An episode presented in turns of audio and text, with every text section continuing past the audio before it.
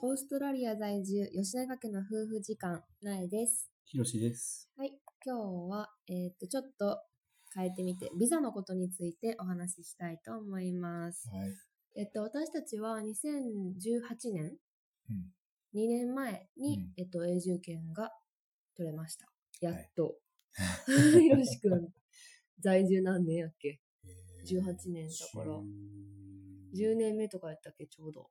あ、もっとか。 14年、15年やから、うん2年前、 13 13年年目とか。 13年目の正直で取れた永住権でしたが、まあ、それまで長長かかっったたね。ね。いろんなビザを、まあ、うん駆使してきた わけですが、うんまあ、なんじゃね、今までどんなビザを使って永住権獲得まで行ったかっていうのそうね。を、まあ、何回かに分けて多分なるかなって思うんですけど、まあ、今日はじゃあ何のビザを今まで使ったことがあるかっていうので、まずは、じゃあ、ひろしくんからまず俺から。えー、俺は、まあ学生でオーストラリアに来たから、うんうんとりあえず初めは学生ビザ。学生ビザ。何年の学生ビザやったん初めは。初め取ったのが、えー大学卒業までを予定してたから、うーん。えー5年かな。あ、初めからもうそんなそうそう5年の学生ビザとかやったんそうなん今でもあるあると思うけどね。へえ。はずやけどね。長うんそうなんじゃあ初めから5年はもういる気やったんや。そうそうそう。だからまあ大学卒卒業するまではいるつもりやったもんな。うんそっか。じゃあ初めまあ5年の卒学生ビザ。学生ビザで延長したん学生でビザを学。生ビザ、大学に行ってる途中に大学院に行くことになって、うんうで、さらに延長、学生ビザを延長して、ん。うん。結局学生ビザで7年くらいあった。おお。 まあそこそこ長い。まあでも大学院まで出てるからな。うんまあじゃあそこまで学生ビザでいて、うん大学院卒業した後は、大学院卒業して、卒業生ビザ。そ卒業生ビザ。卒業生ビザうってんうんうんいうのが、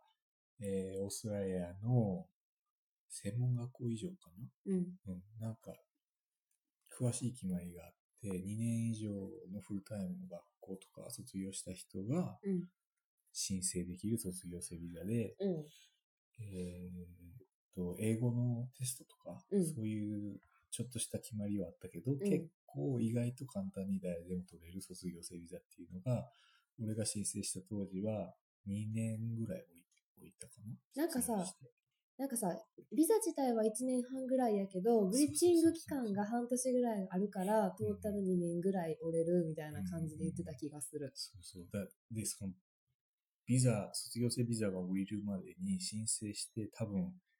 結局1年ぐらい待った気がする。えうん、ブリブリッジングでブリッジング、ブリッジングで。んあ、そうだっけそんな長かったっけ卒業生ビザ降りるまで。そっかうんそれって今で卒業もあるのかなあると思うよ。うーうんんで、卒業生ビザ自体が、当時は18ヶ月やったから、うんうんうんで、多分2年半ぐらいそれで、うん。うんうん卒業なる生ほビザ終どわるまでで追って、うんで、卒業生ビザが切れる頃に、当ス時、ポンサーか。そう、当時バイトしてた会社で、うんうん。そのままビジネススポンサー、そうだビジネね。ス鶴の一声があ ったね。ビジネススポンサーで、うん。スポンサービザを取ってもらっ、取ってもらってて、で、でそこで、そのままビザ、スポンサービザで2年ぐらい働いたうのん、かそうだね。2年二年働働いいてて、永住権申な請で、しそたよねこ。からそのまま、その同じ会社で永住権申請。うんうんうん。で、まあ、ごたごたいろいろありつつ、な なんとか取れたっていう感じ、そやね。な。で、私は、えっと、2012年にワーキングホリデーで来て、で、そう、すぐひろしくんと知り合って、でもすぐにビザのことは考えないといけなかったから、ずっとどうしようどうしようって考えてて、でも私ファームに行くのは嫌やって、 うん。だな。そう、セカンド取るのは多分一番良かったんやけど、でもファームに行くのだけがちょっとなんか踏み込まれへんかっいてや、、もう絶対いかん感じやったよ、そね。う、なんか、期限的にも今から行っても、う、なんか3ヶ月ギリギリいけるか間に合うかどうかぐらいのラインやったし、なんかそんな付き合ってすぐ遠距離とかちょっと無理みたいな感じのもあって、そうだね。で、なんかもうセカンド取るっていう案はなくなって、じゃあ学生ビザってなってんけど、うんでも学生ビザ取るにもまあお金がないっていうことになって、で、お金ないってなって、じゃあどうするってなって、日本に帰って遠距離っていう案もないし、じゃあとりあえず観光ビザで残ろうかっていう話にな って、それが一番多分、手っ取り早いってなっ今思いて出。した。忘れてた今思い出した そう、だから、ワーホリが切れる、なんか数日前とかに一緒にマレーシアに旅行に行って、で、マレーシアから、えっとワーホリが切れたから、イータス、観光ビザ申請して、で、イータスは、えっと、ビザがない人にやったら誰でも自動的に降りるビザですっていう条件やったから、当時は。えっと、マレーシアでイータス申請して、まあ、降りて、そのイータスでオーストラリアに帰ってきて、一緒にね。そう、一緒に、ひ一緒にろしくんと一緒に。で、3ヶ月、オーストラリアにいました。で、3ヶ月経つ前に、え出なあかんから、イータスは、最長3ヶ月まで。日本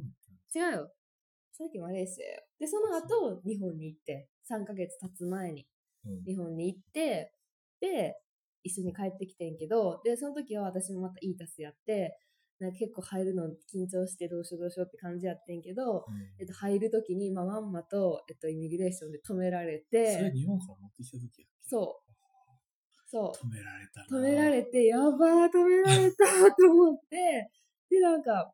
なんか観光ビザで結構出入りしてるけどどうしてみたいなこと聞かれて、で、その時ヒロシ君もいたから、えっと、彼をビジットしてるためにとか言って言って、でなんかいろいろ彼は何してるのとか、まあ、ヒロシ君いたもんな。だから結構なんか仕事探してるとか、仕事、卒業生ビザでとかって言って、働い、もう働いてたうんっけ働いてるとかいろいろ言って、じゃあ彼が働いてる間あなたは何してるのみたいな感じで、そうそうハウスキーピングしてるとか言って、なんかその不正、不不法労働がないかみたいなのをすごい聞かれて、で、なんか、これがラストチャンスやと思った方がいいみたいな感じで、うん次はもっとあなたたちにふさわしいビザをあの見つけて来なさいみたいな、もう今、今日、今回入れてあげるのは最後だよって言われて、やっべえと思って、 人生みたいな感そじうで、そうそうまたとりあえずオーストラリアに入って、で、3ヶ月いてんけど、でもそのまま後に、もうそれで半年一緒にいて、で、ワーホルの間に一緒にいた期間もあったから、まあ、それでトータル1年ぐらい、1年2万ぐらいやったけど、一緒におる計算になって、そうそうで、じゃあもう無理やり、ひ無ろしくんのその卒業生ビザにパートナーとして、もう乗っかるしかないっていう話になって、そっからパートナービザ申請の書類をめっちゃ集めて、まあでも良かったのは、その時まだひろしくん永住権じゃなかったから、まだパートナービザの申請が簡単やってん。だからその厳しくなかっそたう厳しくなかった。その永住者対しに対してやったら、こっちも永住権扱いになるから、そうねオーストラリアも結構厳しくチェックが入るけど、まあ、テンポラリー、短期で入ってる人へのパートナーの申請やったから、そこまで厳しくなく意外とて、すんなり置いたそう、ねインタビューとかもなかったし、あの、書類はめっちゃ大変だったけど、集めるそうの。そ書うそう類集めて、そのなんか一緒に1年間は一緒に住んでるっていう証明も必要だったかうら、んそんなんもいろいろ作って、なんか一す年ごいの分厚い書書類そをう郵送した記そ憶うそう、なんか、恋組じゃないけどさ、どこで出会って、どうやって付き合って、なんか旅行行った写真とか、プレゼントしたものとか全部添付して、なんか承認みたいな人にサインとかもしてもらっでて、してもらいに行ったそなう。で、まあ、とりあえずそれで無事にパートナービザが降りて、で、そこからは一緒か。で、それで卒業生ビザに乗っかって、で、その後、そのスポンサービザしビザを申請するときも、もうファミリーとして、パートナーとして、最初から一緒に申請してもらったし、永住権申請するときも、もうそうやね一緒やったから、その時はもう結婚してたか。うんしてたから、もう、ちゃんと無事に出せました。そんな感じかな。そうやね。うん、まあ今思うと、ビザってほんまに大変やんいほな。んとストレスやったな。もう、まあ海外に住むって何が一番ストレスってビザやんね。そうね。もうお金何なよんりもて仕事すればどうにかなるけど、うんうんうんもうビザがはっきりせえへんかったらう、んうんうん。なんか、1ヶ月先どんな生活してんねやろみたいな。ほんまそうやった。なんか観光ビザの時は私働かれへんかったから、もうほんまにもう引きこもってて、 なんかもうおかしくなるんちゃうかって思ってたし、